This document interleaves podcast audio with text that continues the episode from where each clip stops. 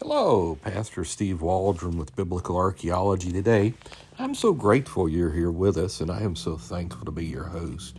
We're going to be looking today at the missing years in the Jewish calendar. We've known for a long time, you probably have too, that there are differences in the Jewish calendar and the calendar that uh, is traditionally used. So let's get started. Let's dive in again. Thanks for being here. Please leave us a five star review and subscribe. Join us daily. Give us a list on uh, your favorite podcast.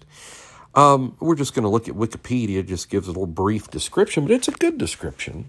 The missing years in the Hebrew calendar refers to chronological discrepancy between the rabbinic dating for the destruction of the first temple in 422 BC, or 3338 Anno Mundi, that's from the creation of the world, and the academic dating of 587 BC. So here's some of the issues we're looking at. The academic datings in question are confirmed by a variety of Persian, Babylonian, Greek sources, which include records of datable astronomical observances such as eclipses. I tell you, eclipses are one of the big deals that lead me, among many things, not to believe in the flat Earth. There's I'm shocked at the number of people that do believe flat Earth, and I guess I don't have anything at all against them. Love them, but I'm like, well, how do these eclipses come? But we won't go into all that. All right, so getting back to the issue at hand, the siege of Jerusalem, 597 BC. Both the Babylonian Chronicles and the Bible indicate that Nebuchadnezzar captured Jerusalem. The Babylonian Chronicles, as published by Donald Wiseman in 1956, established that Nebuchadnezzar captured Jerusalem the first time the 2nd of Adar, March 16, 597 BC. Before Wiseman's publication, E.R. Thiele had determined that the biblical text that Nebuchadnezzar's initial capture of Jerusalem occurred in the spring of 597 BC that would match. While other scholars, including W.F. Albright, William Foxwell, more frequently dated the event to 598 BC, but you can see it's very close. Thiele, the Numbers of the uh, Hebrew King, extremely good book. I would go more with Floyd Nolen Jones and uh, Rees's updated chronology and James Ussher, but Thiele's is, is really good. Extremely. And you can still, I've, I was on CBD the other day, Christian Book Distributors, and saw that it was still there. So, uh, the second siege and destruction of the first temple. According to the Bible, Nebuchadnezzar installed Zedekiah as king after his first siege, and Zedekiah ruled for 11 years before the second siege resulted in the end of his kingdom. Although there's no dispute that Jerusalem fell the second time in the summer month of Tammuz, Albright dates the end of Zedekiah's reign, the fall of Jerusalem, to 587 BC, whereas Thiele offers 586. 586 is the most frequently given. A lot of people say 588, though. Thiele's reckoning is based on the presentation of Zedekiah's reign on an accession basis, which was used for most but not all the kings of Judah. In that case, the year that Zedekiah came to the throne would have been the first partial year. His first full year would have been 597 to 596 BC. And his 11th year, the year Jerusalem fell, would be 587 to 586 BC. Since Judah's regnal years were counted from Tishrei in autumn, this would place the end of his reign and the capture of Jerusalem in the summer of 586.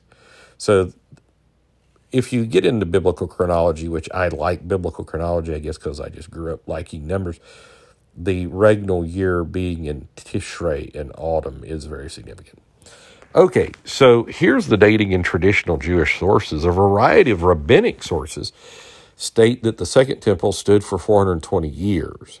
So, in traditional Jewish calculations based on the Seder Olam Rabbah, and you can still get the Seder Olam, I think. I, pro- I think I have it, as a matter of fact. I think Johnson, Ken Johnson, has a thing of it. The destruction of the Second Temple fell in the year 68 of the Common Era, implying, and that would be AD, implying that it was built in about 352 BC. Adding 70 years between the destruction of the first temple and the construction of the second temple, it follows that the first temple was destroyed in 422 BC. While acceptance of this chronology was widespread among ancient rabbis, it was not universal. Pirkei de Rabbi Eleazar, Midrash Lakach Tav, and numerous Rishonim disagree with the chronology of Seder Olam Rabbah.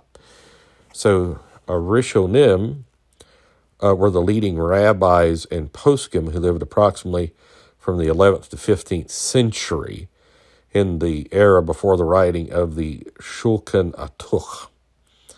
And, uh, following the Geonim 589 to 1038 AD. Rabbinic scholar subsequent of the Shulchan Aruch, make sure my eyes are reading that right, Aruch are generally known as Achronim, the latter ones, Achronim. Okay, so that's what that is. A lot of neat stuff there. Um, so here's the details uh, of this. The traditional Jewish date recognized by the rabbis as the year of destruction is approximately 165 years later than the accepted year of 587 or 586 BC. So this is referred to as the missing years, 165 years. According to the Talmud and Seder Olam Rabbah, the Second Temple stood for 420 years, with the years divided up as follows 103 years of Herod's dynasty, 103 years of the Hasmonean dynasty, 180 years of the Grecian rule over Israel, and 34 years Persian rule while the Second Temple stood, not including additional years of Persian rule before the temple's construction. So, uh, they would say the destruction of the temple is in 68 AD instead of 70 AD. So it looks like they're missing the years of uh, Persian and Babylonian captivity here. The date of 318 BC for the conquest Greek of Persia is evident from the Talmud, which implies that the Greek rule began six years before the beginning of the Seleucid era of 312 to 311 BC. Note in that in academic chronology, Alexander conquered the Persian Empire between 334 and 330 BC. Seventy years passed between the destruction of the first temple and the building of the second temple in the uh, 71st year. So, construction of the second temple in 352 BC implied the first temple was destroyed. 423. This would have been Nehemiah, Ezra's time that time period, and then some of the prophets like Haggai, Zechariah. Similarly, Megillat Antiochus implies that the second temple was built in 352 BC, and that thus the first temple was destroyed in 423 uh, BC.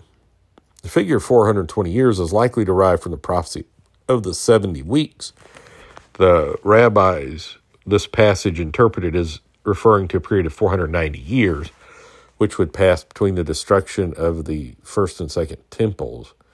70 years between the temples plus 420 years of the second temple, starting the 71st year after destruction.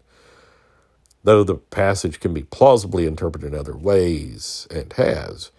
I'm thinking of that Scotland Yard, uh, Sir Robert Anderson. He's got a great thing on that. So, um, the missing years, a lot there.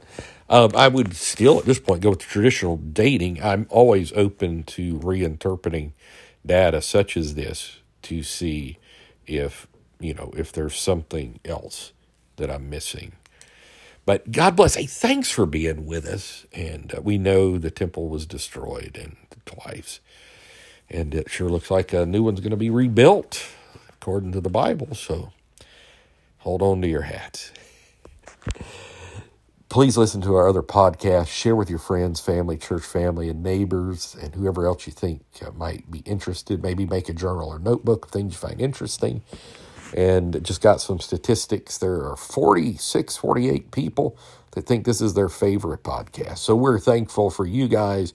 And I think another mm, 290 or something put us in your top five or so. So God bless. We love you. Bye bye.